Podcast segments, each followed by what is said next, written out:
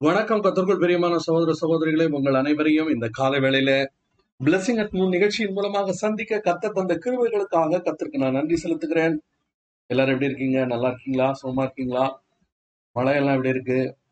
இங்க மழை வந்தும் வராமலும் திடீர்னு பெய்யுதும் பெய்யாமலும் அப்படி போக்கு காட்டி கொண்டே இருக்கிறது. கத்திற்கு ஸ்தோத்திரம்.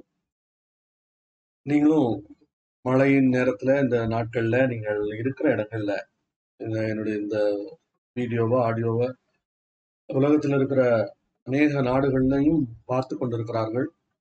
அதை கேட்டுக்கொண்டிருக்கிறார்கள் அவர்களும் அவர்கள் இருக்கிற இடத்துல சேஃபா நீங்க எல்லாம் இருப்பீங்க அப்படின்ட்டு நான் கத்திற்குள்ளாக விசுவாசிக்கிறேன். கர்த்தருடைய பரிசுத்த மகிமைப்படுவதாக. ஆஹ் இந்த நாளிலும் நாம் தொடர்ந்து ஆண்டவருடைய வார்த்தையை தியானிப்பதை குறித்து நாம் பார்க்க இருக்கிறோம். இந்த நாளில் நேற்று ஆரம்பித்தேன். தாவீதும் முணுமுணுப்பும் என்ற தலைப்புல ஆரம்பித்தேன். இன்னைக்கு அதனுடைய ரெண்டாவது பகுதி. இன்னையோட முடிக்கிறோமா? இல்லைன்னா இன்னும் ஒரு நாள் போகுமா? அப்படிங்கிறது ஆஹ் இன்னைக்கு எவ்வளவு நேரம் என்ன சொல்ல முடிகிறது என்பதை பொறுத்தது கத்திரக்கு ஸ்தோத்திரம். நீங்கள் அனைவரும் இந்த செய்தியினால் ஆசீர்வதிக்கப்படுவீர்கள். ஆசிக்க ஆசீர்வதிக்கப்படுகிறீர்கள் என்று நான் நிச்சயமாக விசுவாசிக்கிறேன். இதன் நிமித்தமாக உங்களுடைய வாழ்க்கையில ஆண்டவர் செய்த அற்புதங்கள் உங்களுடைய வாழ்க்கையில நீங்கள் ஆண்டவரிடத்திலிருந்து பெற்றுக்கொண்ட நன்மைகள் இருக்குமானால் அதை தயவுசெய்து நீங்கள் நீங்கள் எங்களோடு கூட பகிர்ந்து கொண்டால் அதை மற்றவர்களுக்கு அதை வந்து நம்ம அஹ், சொல்லும்போது அது மற்றவர்களுக்கும் அது பிரயோஜனமா இருக்கும். Number one. இன்னொன்னு ஊழியம் செய்கிற ஊழியர்களுக்கு ஒரு ஒரு ஒரு ஒரு குறிப்பிட்ட ஊழியர் மூலமாக நீங்கள் ஆசீர்வதிக்கப்பட்டீர்கள் என்றால் அதை நீங்கள் அவரிடத்துல சொல்வது என்பது அவருக்கு ஒரு மிகுந்த ஒரு தைரியத்தை கொடுக்கிறதாக இருக்கிறது. கத்தர் ஸ்தோத்திரம். இப்போ உதாரணத்துக்கு இப்போ இப்ப நீங்க என்னுடைய இந்த செய்தியையோ வீடியோவோ பார்த்து நீங்கள் ஆசீர்வதிக்கப்பட்டிருப்பீர்கள் என்றால் அதை கூப்பிட்டு பிரதர் உங்களுடைய செய்தியை கேட்டேன். அது எனக்கு ஆசீர்வாதமாக இருந்தது. கத்திரக்கு ஸ்தோத்திரம். அப்படின்னு நீங்க என்கிட்ட ஃபோன் பண்ணி பேசணும்னு அவசியம் இல்லை. என்னுடைய தொலைபேசி எண் தொண்ணூற்றி ஒன்றுங்கிறது அது என்னுடைய நாட்டினுடைய நம்பர் கோடு தொண்ணூற்றி எட்டு தொள்ளாயிரத்தி நாற்பது ஐநூற்றி பதினொன்று தொண்ணூற்றி ஒன்பது. இந்த எண்ணிற்கு நீங்கள் வாட்ஸ்அப்பில் ஒரு செய்தி கூட அனுப்பலாம். அப்படி நீங்கள் வாட்ஸ்அப்பில் செய்தி அனுப்புறதுனாலயோ அல்லது நீங்கள் எங்களை தொடர்பு கொள்வதனாலேயோ கண்டிப்பா வந்து உங்களை நீங்க அடுத்தாப்புல எங்களுக்கு காணிக்க கொடுங்க அப்படின்னு சொல்லி நான் கண்டிப்பா கேட்க மாட்டேன். ஏன்னா அந்த வேலையில் நான் இல்லை. ஆனால் நீங்கள் அப்படி செய்வீர்கள் என்றால் அந்த செய்தி உண்மையாகவே உங்களுக்கு ஆசீர்வாதமாக இருந்தது. பொய் சொல்லணும்னு அவசியம் இல்லை. பொய் சொல்ல யாரையும் சொல்லவும் இல்லை. அது தேவையில்லாதது. ஆண்டவருக்காக நம்ம பொய் சொல்லி ஒன்றும் சாதிக்க முடியாது. அதை நீங்கள் சொல்வீர்கள் என்றால் அது அந்த ஊழியம் செய்கிறதான அந்த ஊழியருக்கு அது ஒரு மிகுந்த ஒரு தைரியத்தையும் சந்தோஷத்தையும் ஆண்டவர் சொல்லி நான் செய்துட்டு இருக்கேன் நான் ஒரு உருப்படியான காரியத்தை செய்து கொண்டிருக்கிறேன். இதை நான் தொடர்ந்து செய்ய வேண்டும் என்கிற ஊக்கத்தையும் அது கொடுக்கும். ஆகவே கேட்டுட்டு ஆ ரொம்ப நல்லா இருந்துச்சு அப்படின்னு சொல்லிட்டு நீங்கள் போகிறதை விட ரெண்டு விதத்துல நீங்க ஒண்ணு நீங்க இந்த மாதிரி ஒரு செய்தி சொல்லலாம். ஒரு சின்ன ஒரு மெசேஜ் போட்டு விடலாம் தேங்க்ஸ் பிரதர் இது எனக்கு ஆசீர்வாதமாக இருந்தது. அல்லது நாங்கள் இப்படி இருந்தோம் இதை கேட்டோம் இப்படி ஆயிற்று. அது ரொம்ப நல்லது. அது வந்து மற்றவர்களுக்கு ரொம்ப பிரயோஜனமா இருக்கும். ஆஹ், ஸ்தோத்திரம். அதுக்கு அடுத்தது அது வந்து இது ஊழியம் செய்கிற ஊழியரை அது ஊக்குவிக்கிறது. அது உங்களுடைய சபை ஊழியராக இருந்தாலும் சரி அல்லது இப்படி நீங்க வீடியோல ஆடியோல கேட்கக்கூடிய ஊழியராக இருந்தாலும் சரி யாராக இருந்தாலும் நாங்களும் உங்களை மாதிரி மனுஷங்க தான். சரியா? நாங்க ஆண்டவருக்கு ஊழியம் செய்ய வந்ததுனால் எங்களுக்கு வந்து விசேஷமா ரெண்டு விங்ஸ் எல்லாம் ஒன்றும் இல்லை. நாங்களும் உங்களை போலவே உள்ள சாதாரண மனுஷர்கள் தான். எலியா? அவ்வளோ பெரிய எலியா. அவனை பற்றி என்ன சொல்லியிருக்கிறார்கள்? நம்மை போல பாடுள்ள மனுஷன். ஸோ அது வந்து அந்த ஊழியரை ஊக்குவிக்கிறதாக ஒரு காரியம். ஒண்ணு. ரெண்டாவது இன்னொரு காரியம் நான் உங்ககிட்ட ஷேர் பண்ணணும்னு எனக்கு எனக்கு இன்னைக்கு தோணுச்சு அதனால சொல்றேன். இந்த வீடியோவெல்லாம் வந்து வீடியோ ஆடியோவெல்லாம் வந்து நீங்க கேட்கிற யூடியூப்லனாலும் சரி அல்லது நீங்க எந்த டிவைஸ்ல நீங்க கேட்டாலும் சரி அந்த டிவைஸ்ல அதனுடைய ஸ்பீடை கூட்டி கேட்கக்கூடிய ஒரு வழிமுறை இருக்கிறது. யூடியூப் வீடியோலலாம் வந்து அதோட ஸ்பீடை வந்து நீங்க டபுள் வரைக்கும் பண்ணலாம். அப்படி டபுள் பண்ணா என்ன ஆகும் அப்படின்னு கேட்டீங்கன்னா ஒரு மணி நேர செய்தியை நீங்க முப்பதே நிமிஷத்தில் கேட்டு முடித்து விடலாம். அல்லது இப்ப என்னைய மாதிரி பத்து நிமிஷம் பதினஞ்சு நிமிஷம் பேசுற இந்த செய்திகளை அது வந்து இப்போ உதாரணமா இருபது நிமிஷம் செய்தியா இருந்ததுன்னு வச்சுக்கோங்க. இப்போ இதெல்லாம் சொல்றதுக்கு இப்போ ஆறு நிமிஷம் ஆயிடுச்சு ஆஹ் நான் வந்து செய்தி சொல்லி முடிக்கிறதுக்கு ஒரு பதினஞ்சு நிமிஷம் எடுத்துக்கிட்டேன்னா டோட்டலா இருபது இருபத்தோரு நிமிஷம் வந்துடும் இந்த செய்தி. இன்னைக்குரிய இதுல வந்து பார்க்கும்போது இது இந்த செய்தியினுடைய நீளம் எவ்வளவு அப்படின்னா ஆட்டோமேட்டிக்கா யூடியூப் சொல்லும் இருபத்தி ஓரு நிமிஷம். அப்ப இருபத்தாறு நிமிஷமா ஏப்ப யாருக்கு இருக்கு இருபத்தாறு நிமிஷம்? அப்படின்னு நீங்க யோசிக்கிறத விட அதை ஸ்பீடா வச்சிட்டீங்கன்னு வச்சுக்கோங்களேன் பத்தே நிமிஷத்துல இந்த மொத்த காரியங்களையும் கேட்டு முடித்து விடலாம். கத்தருக்கு ஸ்தோத்திரம். இப்பொழுது நாம் ஆண்டவருடைய வார்த்தைக்கு நேராக கடந்து செல்வோம். தொடர்ந்து நீங்கள் என்னுடைய செய்திகளை கேட்டுக்கொண்டிருப்பது உண்மையிலேயே அது எனக்கு மிகுந்த சந்தோஷமாக இருக்கிறது. இதை கேட்டுக்கொண்டிருக்கிறவருடைய எண்ணிக்கை நாளுக்கு நாள் பெருகி பெருகி கொண்டிருக்கிறதை நான் பார்த்து கொண்டே இருக்கிறேன். அதற்காக நான் நன்றி செலுத்துகிறேன்.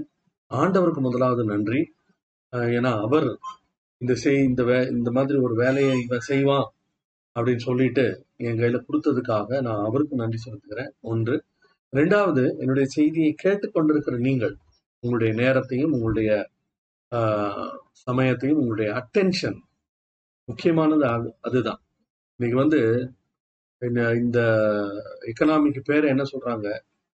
அட்டென்ஷன் டிஸ்ட்ராட் எக்கனாமி அதாவது அந்த மக்களுக்கு வந்து அவங்க ஒரே நேரத்தில் நாலஞ்சு வேலை செய்துட்டு இருக்கிறதுனால எதுலையுமே அவங்க வந்து ஃபோக்கஸ்டா இல்லை. ஆனால் நீங்கள் என்னுடைய செய்தியை உங்களுடைய காதுகள் காது கொடுத்து உங்களுடைய நேரத்தை செலவழித்து நீங்கள் கேட்டுக்கொண்டிருப்பதற்காக உண்மையிலே உங்களுக்கு நன்றி செலுத்துகிறேன். இந்த செய்திகள் இது உங்களுக்கு ஆசீர்வாதமாக இருந்தால் இதை வந்து நீங்க தயவுசெய்து மற்றவர்களோடும் இதை பகிர்ந்து கொள்ளுங்கள் மற்றவர்களிடத்துல அறிமுகப்படுத்துங்கள். நான் ஏற்கனவே சொன்னது மாதிரி நான் வந்து என்னுடைய நம்பர் கொடுத்தது வந்து வாட்ஸ்அப் நம்பரோ வாட்ஸ்அப் நம்பர் கொடுத்தது வந்து அதுல பணத்தை வந்திக்க வேண்டும். பணத்தை வசூலிக்க வேண்டும் என்ற நோக்கத்தில் அல்ல. இந்த நம்பர் கொடுத்ததே உங்களோடு கூட உங்களுடைய காரியத்துல விசுவாசிப்பதற்கு ஒரு ஆள் தேவைன்னா நீங்க அந்த இதுல என்னைய சேர்த்துக்கலாம். நானும் உங்களோடு கூட உங்களுடைய காரியத்துக்காக விசுவாசித்து நம்ம உடன் அஹ், விசுவாசத்தோடு ஒருமனப்பட்டவர்களாய் நம்ம ஜெபிக்கும் போது ஆண்டவர் இந்த காரியங்களை செய்கிறார். அப்படிப்பட்ட ஒரு உதவிக்காக தான் இந்த எண்ணெய் ஒழிய வேற எந்த நோக்கமும் இல்லை. கத்தர் ஸ்தோத்திரம்.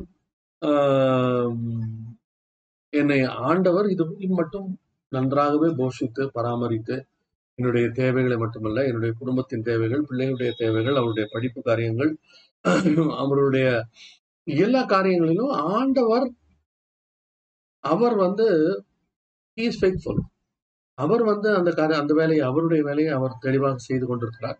அதனால நீங்க எங்க காசு கேட்டுருவானோன்னு பயப்படலாம் வேண்டாம். அது நோக்கம் அல்ல சரி இப்ப நீ இவ்வளவும் சொல்லி முடிச்சாச்சு. இப்போ இனி அடுத்தது செய்திக்கு போவோம். இதுக்கே ஒன்பது நிமிஷம் ஆயிடுச்சு. ஆஹ் கர்த்தருடைய பரிசுத்த நாமம் மகிமைப்படுவதாக நாம் முதலாவதாக ஒரு வசனத்தை நாம் வாசிப்போம். அது என்ன அப்படின்னு கேட்டீங்கன்னா சங்கீதம் பத்தொன்பதாவது அதிகாரம் பதினாலாவது வசனத்தின் இரண்டாவது பகுதி.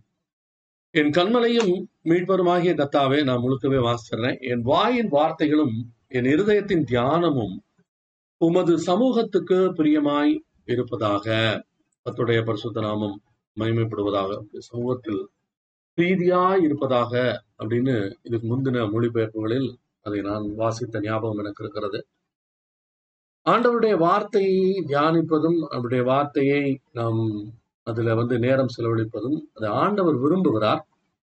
அதுல வந்து ஒரு குறிப்பிட்ட மனிதனை தாவீதை குறித்து நான் நேற்று உங்களிடத்துல சொன்னேன். இப்போ ஒரு வசனத்தை நான் உங்களுக்கு நான் காட்டிட்டு நான் அதுக்கப்புறம் நான் திரும்ப இந்த செய்திக்கு நேராக நான் போறேன். ஆஹ், அது என்னன்னு கேட்டீங்கன்னா ரெண்டு சாமுவேலின் அதிகாரம் ரெண்டு சாமுவேலின் புஸ்தகம் பதினோராவது அதிகாரம் முதலாவது வசனம். ரெண்டு சாமுவேல் பதினொன்று ஒன்று. அந்த வசனம் என்ன சொல்லுது பாருங்க.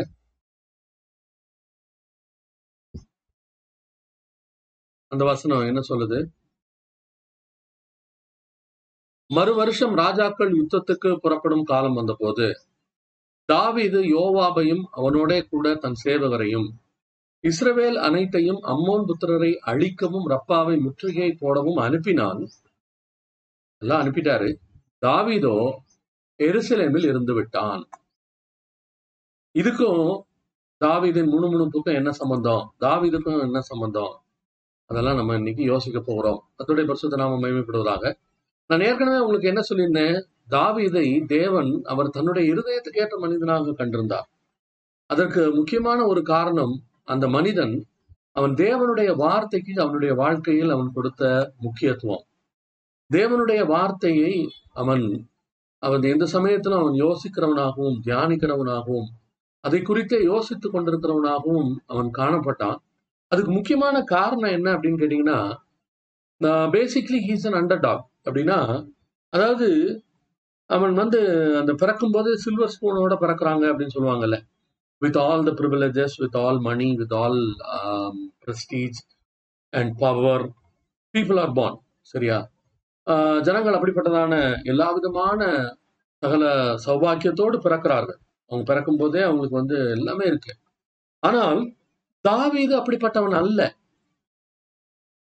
இன்னும் உங்களுக்கு ஞாபகம் இருக்கும்னு நினைக்கிறேன். ஞாபகம் இல்லைன்னா நான் உங்களுக்கு ஞாபகப்படுத்துறேன். தாவீதனுடைய வீட்டிற்கு சவுல் வ- சாமுவேல் வருகிறார். சாமுவேல் எதற்காக வருகிறார்? அடுத்த ராஜாவை அபிஷேகம் பண்ணும்படியாக வருகிறார். அவங்க அப்பா வந்து அவருடைய பிள்ளைகள் எல்லாத்தையும் வரிசையா கொண்டாந்து நிறுத்துறாரு. எல்லாரையும் நிறுத்துறாரு. ஆனா ஆண்டவர் என்ன சொல்லிட்டாரு? இவங்க யாரும் இல்ல.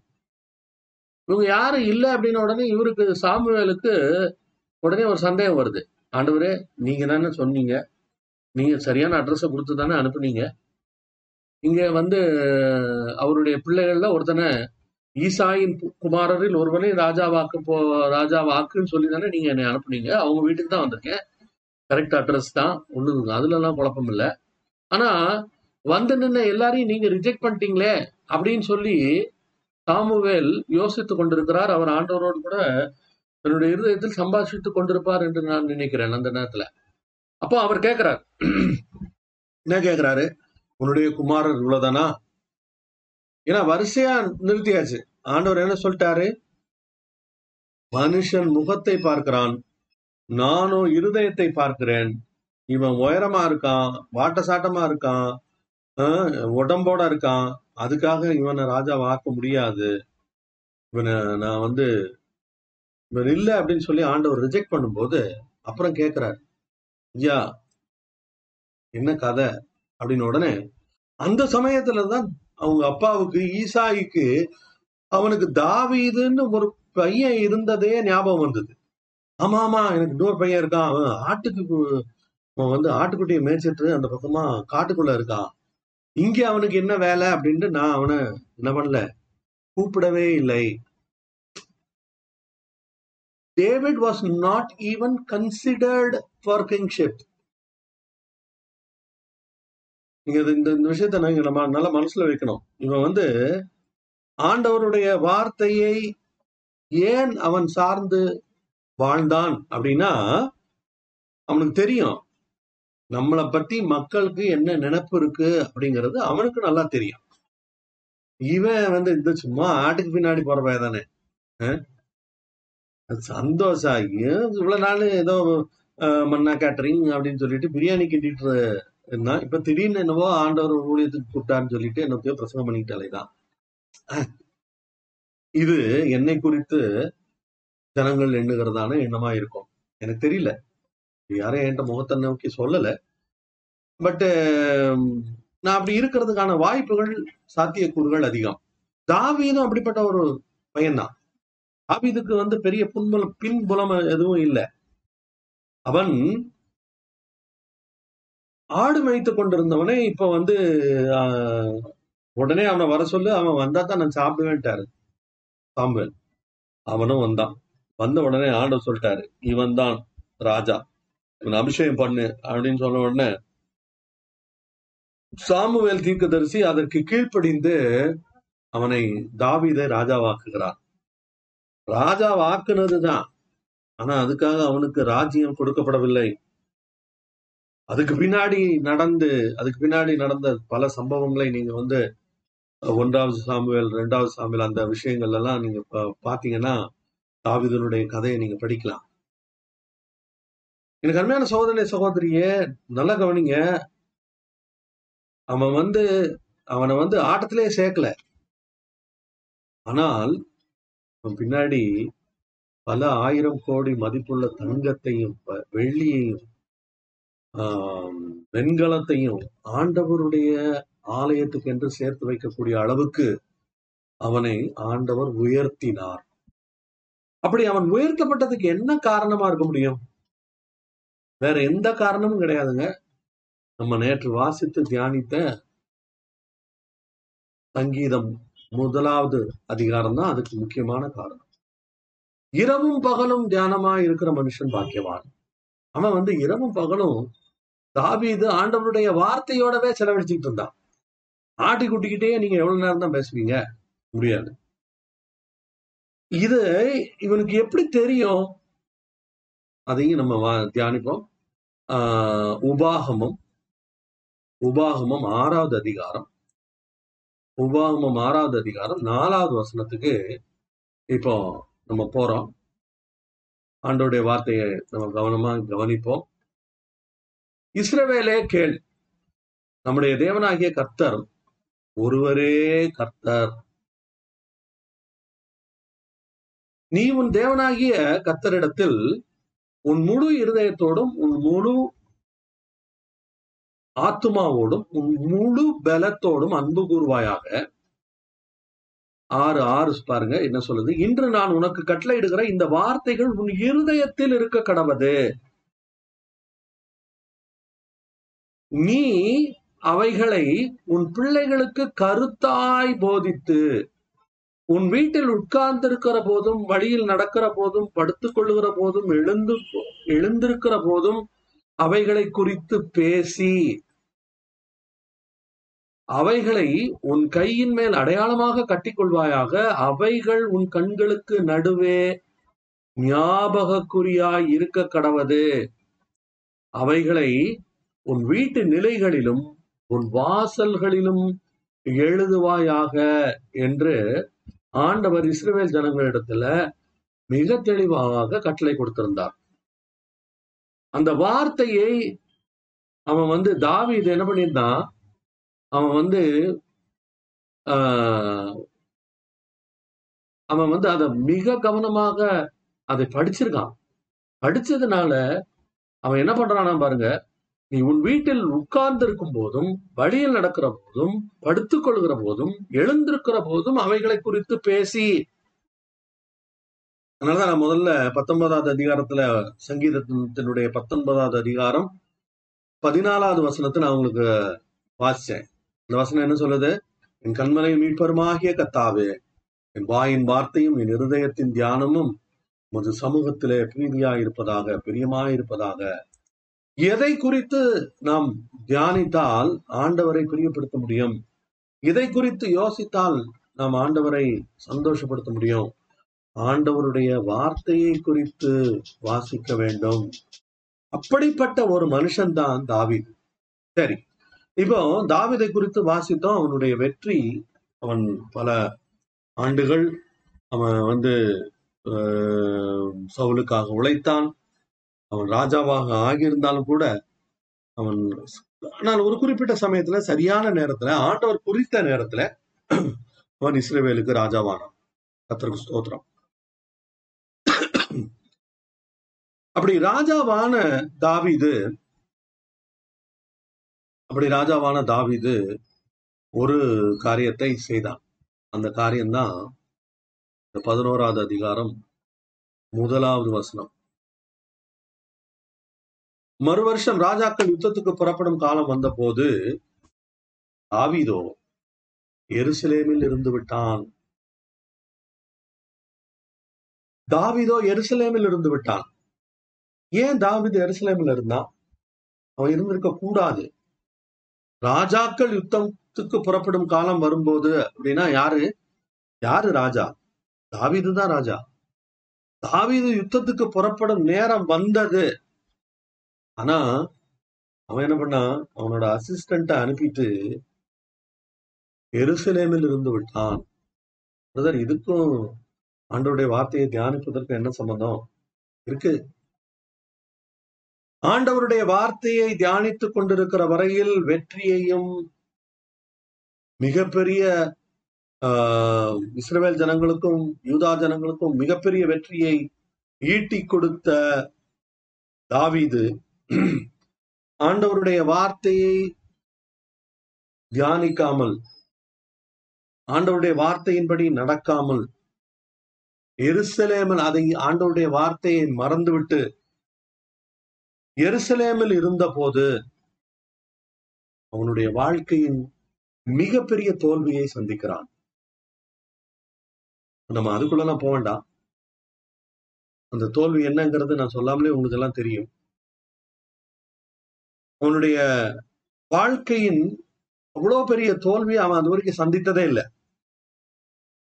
அவனை அவனுடைய எதிரிகள் விரட்டினாங்களா ஓடினானா அதெல்லாம் நடக்கதான் செஞ்சது. அதுல எல்லாத்தையும் லையும் சரியான சமயத்துல அவன் வெற்றி கண்டான். ஆனால் ஆண்டவருடைய வார்த்தையின்படி நடவாமல் ஆண்டவருடைய வார்த்தையை தியானித்து அது அவர் சொல்கிறபடி நடவாமல் அவர் அவர் குறித்த இடத்தில் இருக்க வேண்டிய இடத்தில் இருக்காமல் இருந்தபோது அவனுடைய வாழ்க்கையில் மிக பெரிய தோல்வியை அவன் சந்தித்தான். அந்த தோல்வியினுடைய விளைவு அவன் ஆண்டவர் மன்னிச்சார். ஆண்டவர் மன்னிச்சாரா? மன்னித்தார். ஆனால் அவனுடைய குடும்பம் அதனுடைய அந்த கான்சிக்வன்சஸ அவனும் அனுபவித்தான் அவனுடைய குடும்பமும் அனுபவித்தது. எனக்கு அருமையான சகோதரனே சகோதரிய ஆண்டவர் சொல்ற இடத்துல ஆண்டவர் உனக்காக வைத்த இடத்துல நீ இருந்தால் அந்த இடத்துல நீ மிகவும் பாதுகாப்பாக இருக்கிறாய். அந்த இடத்துல எந்த பிசாசும் உன்னைய வந்து மேற்கொள்ள முடியாது. ஆனால் ஆண்டவர் சொன்ன இடத்தை விட்டுட்டு உன் இஷ்டத்துக்கு ஒரு இடத்தை நீயாக தெரிந்து கொண்டு நான் வந்து சாரி நான் வந்து நான் எனக்கு இதுதான் எனக்கு தோணுது நான் இப்படிதான் செய்வேன் அப்படின்னு சொல்லி அந்த இடத்துல இருந்தால் நீங்கள் ஆண்டவருடைய வார்த்தையை விட்டுவிட்டு ஆண்டவருடைய விருப்பத்தை விட்டுவிட்டு நீங்கள் அந்த தோல்வியின் பாதையில் நடக்க ஆரம்பித்து விட்டீர்கள் என்பதுதான் உண்மை. எனக்கு அருமையான சகோதரிய ஆண்டவருடைய வார்த்தையை தியானிக்க அதை குறித்து தான் நான் சொல்லிக் கொடுக்கணும்னு ஆரம்பிச்சேன். ஆனால் நம் தாவிதை குறித்து சிந்தித்துக் கொண்டிருக்கிறோம். அவனுடைய வாழ்க்கையில் நடந்த தவறு நம்முடைய வாழ்க்கையில் நடந்து விடக்கூடாது என்பதற்காக நான் இதை உங்களோடு சொல்லிக் கொண்டிருக்கிறேன். கர்த்தருக்கு ஸ்தோத்திரம். சரி இவ்வளவும் பார்த்துட்டோம். அப்ப ஆண்டவருடைய வார்த்தையை எப்படி தியானிப்பது என்பதை பார்ப்போம். தியானிக்கிறது தான் தியானிக்காததுனால வந்த அவஸ்தையை பத்தி இப்ப நான் கொஞ்ச நேரத்துக்கு சொன்னேன். எப்படி ஆண்டவருடைய வார்த்தையை தியானிப்பது? எனக்கு அருமையான சோதனை சகோதரியே ஆண்டவருடைய வார்த்தையை எப்படி தியானிப்பது அப்படின்னா ஒரு அன்னன்னைக்கு நம்ம ஆண்டவருடைய வார்த்தையை நாம் குறிப்பிட்ட நாட்கள்ல நம்ம வந்து ஆண்டவருடைய வார்த்தையை நம்ம தியானிக்கணும். அது ஆண்டவர் நமக்காக சொன்னது. அப்படி தியானிக்கும் போது அதுல வந்து ஒரு சில காரியங்களை நாம் கவனிக்க வேண்டும். என்னென்ன காரியங்கள்? மொத்தமே அஞ்சு விஷயம் இருக்கு. அதை கடகடன்னு சீக்கிரமா சொல்லி இன்னைக்கு இந்த தியானத்தை நாம முடித்துக் கொள்வோம். நாம் வாசிக்கிற ஆண்டவருடைய வார்த்தையில் அந்த வார்த்தை நம்முடைய வாழ்க்கையில் இருக்கக்கூடிய பாவத்தை குறித்து அது சுட்டி காட்டுகிறதா என்பதை நாம் முதலாவது கவனிக்க வேண்டும். அப்படி ஏதாவது பாவம் இருந்தால் நாம் அந்த பாவத்தை உடனே அறிக்கையிட வேண்டும் ஆண்டவரிடத்தில் சரி செய்ய வேண்டும். மனிதர்களை நம் அதன் மூலமாக நாம் துக்கப்படுத்தி இருந்தால் நாம் மனிதர்களிடத்திலும் ஒப்புரவாக வேண்டியது அவசியம். ஒன்று. இரண்டாவது நாம் செய்ய வேண்டிய விஷயம் நாம் வாசிக்கிற அந்த வேத பகுதியில் ஆண்டவருடைய வாக்கு தத்தம் இருக்கிறதா என்பதை நாம் பார்க்க வேண்டும். அந்த வாக்குத்தத்தம் இருந்தால் இந்த ஆண்டவரே இந்த வாக்கு இந்த இடத்துல இன்னைக்கு நான் வாசிக்கிறதுல இந்த வாக்குத்தத்தம் இருக்கு. நீங்க என்கிட்ட பேசுறீங்களா? இதை இதை இதை இப்ப இதை எனக்கு வாக்குத்தத்தமாக நீங்க கொடுக்கிறீர்களா என்பதை நீங்கள் கேட்டீங்கன்னா ஆண்டவர் வந்து அவர் ஒரு வார்த்தை கொடுத்தார் என்றால் அந்த வார்த்தையை அவர் தொடர்ந்து அவருடைய வார்த்தையின் மூலமாக இது போன்ற பிரசங்கங்கள் மூலமாக ஏன் பாடல்கள் மூலமாக யூடியூப் வீடியோ மூலமாக எது மூலமாகவோ ஆண்டவர் அந்த வார்த்தையை உறுதிப்படுத்துவார். அதுக்கப்புறம் நம்ம கவனிக்க வேண்டிய ஒரு விஷயம் நான் வாசிக்கிற அந்த வேத பகுதியில் ஆண்டவரை துதிக்கக்கூடிய விஷயங்கள் இருக்கிறதா? துதிக்க என்னுடைய வாழ்க்கையில் ஆண்டவரை துதிக்கக்கூடிய விஷயங்களை அந்த வார்த்தை பேசுகிறதா என்பதை குறித்து கவனித்து அப்படி நாம் ஆண்டவரிடத்துல நம் ஆண்டவரை துதிக்க வேண்டும். அது மட்டும் இல்ல தயவுசெய்து இந்த பின்னாடி இருக்கிற சத்தத்தை தயவுசெய்து நீங்கள் அதை மன்னிக்கும்படியாக உங்களிடத்துல வேண்டிக் கொள்கிறேன் ஸ்தோத்திரம். அடுத்ததாக நம்ம பார்க்கிற விஷயம் என்ன? நாம் வே- வாசிக்கிற வேத பகுதியில் நாம் ஜெபிக்கக்கூடிய ஜெபங்கள் இருக்கிறதா? அதை பார்க்க வேண்டும். அதுக்கப்புறம் வாக்குத்தத்தம் இருக்கான்னு பார்த்தாச்சு. அதுல துதிக்கிறதுக்கு பாயிண்ட் இருக்கான்னு பார்த்தாச்சு. நம்ம ஜெபிக்கக்கூடிய காரியங்கள் ஏதாவது இருக்கிறதா என்று பார்த்துவிட்டோம் அடுத்ததாக அந்த குறிப்பிட்ட வேத பகுதி என்னுடைய வாழ்க்கையில் நான் பின்பற்றக்கூடிய மாதிரிகளை வைத்திருக்கிறதா என்பதை நான் பார்க்க வேண்டும். கத்துடைய பரிசுத்தராம மகிமைப்படட்டும். அப்படி மாதிரிகள் இருந்தால் அந்த அந்த மாதிரிய என்னுடைய வாழ்க்கையில ஆண்டவரே நானும் இப்படி வாழ எனக்கு உதவி செய்யுங்க ஆண்டவரே அப்படின்னு நம்ம கேட்கலாம் அதுக்கப்புறம் ஒரு முக்கியமான ஒரு விஷயம் இருக்கு. நாம் வாசிக்கிற ஆண்டவருடைய வார்த்தையில் நாம் கீழ்ப்படியக்கூடிய கீழ்ப்படிய வேண்டிய கட்டளைகள் ஏதாவது இருக்கிறதா என்று நாம் பார்க்க வேண்டும். கட்டளைகளை எல்லாம் ஆலோசனை ஆலோசனைகளாக மாற்றுகிற ஆர்வம் தான் அநேகருக்கு இருக்கு. கட்டளைகளை நாம் கன்வீனியண்டா மறந்துடுறோம்.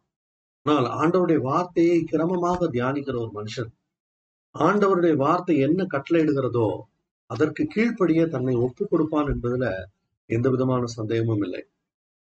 கடைசியா ஒரு காரியம் இருக்கு அதுதான் ரொம்ப முக்கியமானது. அது என்னது? நாம் வாசிக்கிற தேவனுடைய வார்த்தையில் கிறிஸ்துவை குறித்தும் பிதாவாகிய தேவனை குறித்தும் பரிசுத்தாவியானவரை குறித்தும் நான் எதாகிலும் கற்றுக்கொள்ளக்கூடுமா? ஏனென்றால் அவரை அறிகிற அறிவு நாலேஜ் நாலேஜின் பத்தியே தனியா ஒரு இருபது நிமிஷம் பேசலாம். அவரை அறிகிற அறிவு. இது எப்படிப்பட்ட அறிவு? புக்கு படிச்சு வர்ற அறிவு இல்ல. நம்ம வேத புஸ்தகத்தை தான் வாசிக்கிறோம். ஆனா நான் சொல்ற அறிவு எப்படிப்பட்ட அறிவு? அது ஒரு இன்டிமேட் நாலேஜ் இன்டிமேட்டா ஆண்டவரை இயேசு கிறிஸ்துவை பற்றி பிதாவாகிய தேவனை குறித்து பரிசுத்தாவியானவரை குறித்து நாம் அறிந்து கொள்ளக்கூடிய ஏதாவது விஷயம் இருக்கா அப்படின்னு நம்ம பார்க்க வேண்டும். இந்த கருமையான சகோதரனே சகோதரியே ஆண்டவருடைய வார்த்தையை நாம் இப்படி தியானிக்கும் போது ஆண்டவர் நம்மை நாம் எதிர்பார்க்கிற விதத்திலும் மிகவும் அதிகமாக நம்மை ஆசீர்வதிக்க ஒரு உண்மையுள்ளவரா இருக்கிறார். இன்னைக்கு இந்த பத்து நிமிஷம் இன்ட்ரோவை தள்ளிட்டு நீங்க பாத்தீங்கன்னா வெறும் பத்தொன்பது நிமிஷம் செய்தி தான். கத்தருக்கு ஸ்தோத்திரம். இன்னைக்கு இவ்வளவு நேரம் எடுத்ததுக்கு நான் சாரி கேட்டுக்கிறேன். அதனாலதான் நான் வந்து இது டபுள் ஸ்பீட்ல கேட்கறத பத்தி நான் உங்களுக்கு சொன்னேன்.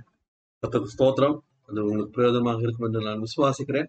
தொடர்ந்து என்னோட கூட இணைந்தீர்கள் கத்தருக்கு சித்தமானால் மீண்டும் அடுத்த பிளஸிங் அட் நோ நிகழ்ச்சியில் உங்களை சந்திக்கும் வரை உங்களிடமிருந்து விடை பெறுவது உங்கள் சகோதரன் சந்தோஷ். அலலூயா